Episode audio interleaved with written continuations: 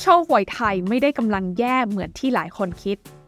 ที่ผ่านมาเนี่ยนะคะหลายคนอาจจะคิดว่าธุรกิจโชว์หวย หรือว่าร้านขายของชำเนี่ยกำลังเจอกับช่วงขาลง เพราะว่าการเข้ามาของบรรดาร้านสะดวกซื้อ ที่ทั้งทันสมัยกว่า แล้วก็มีมาตรฐานมากกว่านะคะ แต่รู้หรือไม่คะว่าจริง ๆ แล้วช่วง 10 ปีที่ผ่านมาเนี่ยร้านโชว์หวยของไทยนั้นมีจำนวนเพิ่มขึ้นมากนะคะ อะไรที่ทำให้โชว์หวยไทยนั้น ไม่ได้กำลังแย่อย่างที่หลายคนคิด ลงทุนแมนจะเล่าให้ฟัง ชื่นชอบเนื้อหาดีๆ แบบนี้นะคะ ก็อย่าลืมกดติดตามกดไลค์กดแชร์แล้วก็กด subscribe ช่องลงทุนแมนกันไว้ด้วยนะคะ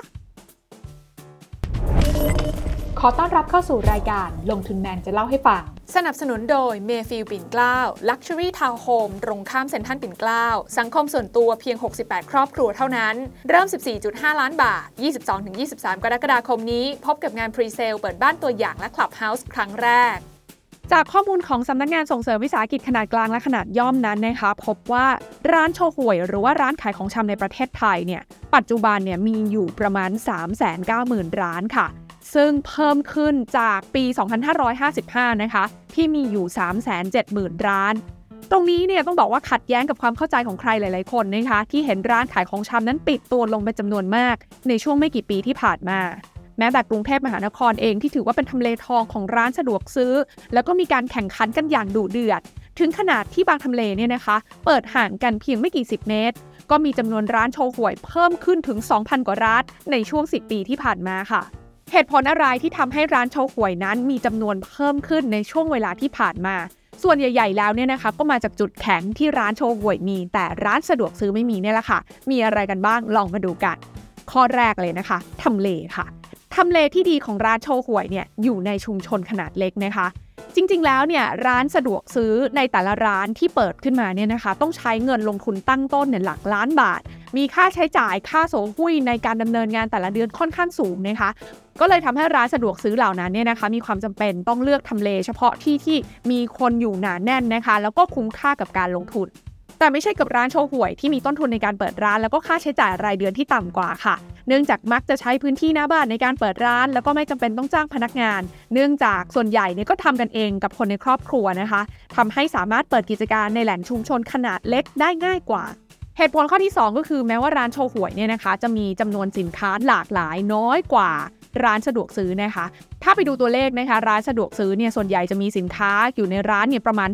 2,500 SKU นะคะ ในขณะที่ร้านโชว์หวยเนี่ยก็จะมีแค่ประมาณหลักร้อยเท่านั้น แต่ทำไมร้านโชว์หวยยังถึงตอบโจทย์ได้ก็ต้องบอกว่า หลายครั้งนะคะคนที่เดินเข้าไปในร้านโชว์หวยเนี่ยเขาก็ไม่ได้ต้องการซื้อสินค้าอะไรที่มันหลากหลายมากมายหรอกค่ะ ก็ซื้อของจำเป็นของกินของใช้นะคะ ซึ่งด้วยข้อจำกัดเรื่องของเงินในกระเป๋าที่ค่อนข้างน้อยเนี่ยนะคะ ก็ทำให้เขาเนี่ยต้องทยอยซื้อนะคะ ค่อยๆ ซื้อนะคะ แล้วก็บางทีเนี่ยนะคะ เงินอาจจะไม่พอกับจำนวนสินค้าที่เขาอยากได้นะคะ เขาก็อาจจะเจรจาต่อรองกับเจ้าของร้านโชว์หวย ซึ่งก็เป็นคนรู้จักกันดีในชุมชนเนี่ยแหละค่ะก็ทำให้เขาเนี่ยสามารถซื้อของได้ง่ายขึ้นคล่องตัวได้มากขึ้นนะคะ ในขณะเดียวกันอีกมิติหนึ่งค่ะ เรื่องของการจัดการสต็อกสินค้า แน่นอนนะคะว่าสำหรับร้านค้าเองเนี่ยยิ่งจำนวนสินค้าในร้านเยอะก็ต้องมีการจัดการที่ค่อนข้างมากนะคะ แน่นอนว่าค่าใช้จ่ายในการบริหารจัดการสต็อกสินค้าเนี่ยก็จะสูงกว่าบรรดาร้านโชว์หวยต่างๆข้อที่ 3 ค่ะ คือการเกิดขึ้นของโมเดลธุรกิจแบบใหม่ที่มีรายใหญ่เป็นผู้สนับสนุน ช่วงไม่กี่ปีมานี้เนี่ยนะคะมีโมเดลธุรกิจรูปแบบใหม่ที่ถือว่าเป็นการจับมือกันระหว่างร้านโชห่วยกับบริษัทยักษ์ใหญ่อย่างเช่น ร้านถูกดีมีมาตรฐานของเครือตะวันแดง ร้านโดนใจของ Big C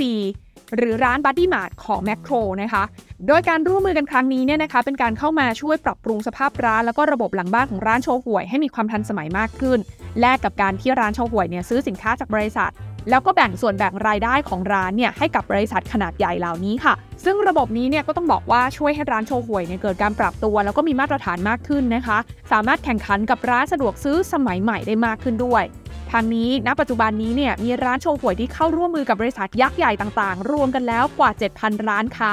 แล้วก็คาดว่าจะยังคงเพิ่มขึ้นอย่างต่อเนื่องหลังจากนี้ด้วยค่ะ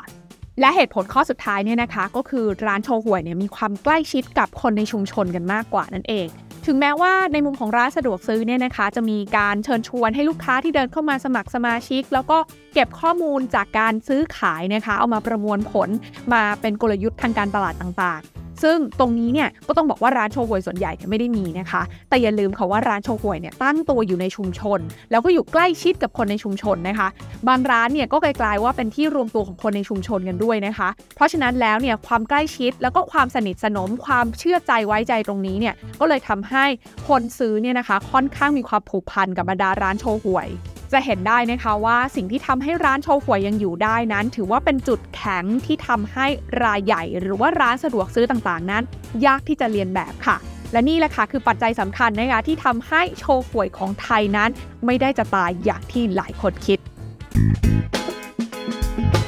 การลงทุนในความรู้ไม่มีความเสี่ยง ผู้ลงทุนควรกดติดตามลงทุนแมนได้ในทุกช่องทาง เริ่มจาก Subscribe และกดกระดิ่งช่อง YouTube ของลงทุนแมนไว้ ตอนนี้เลย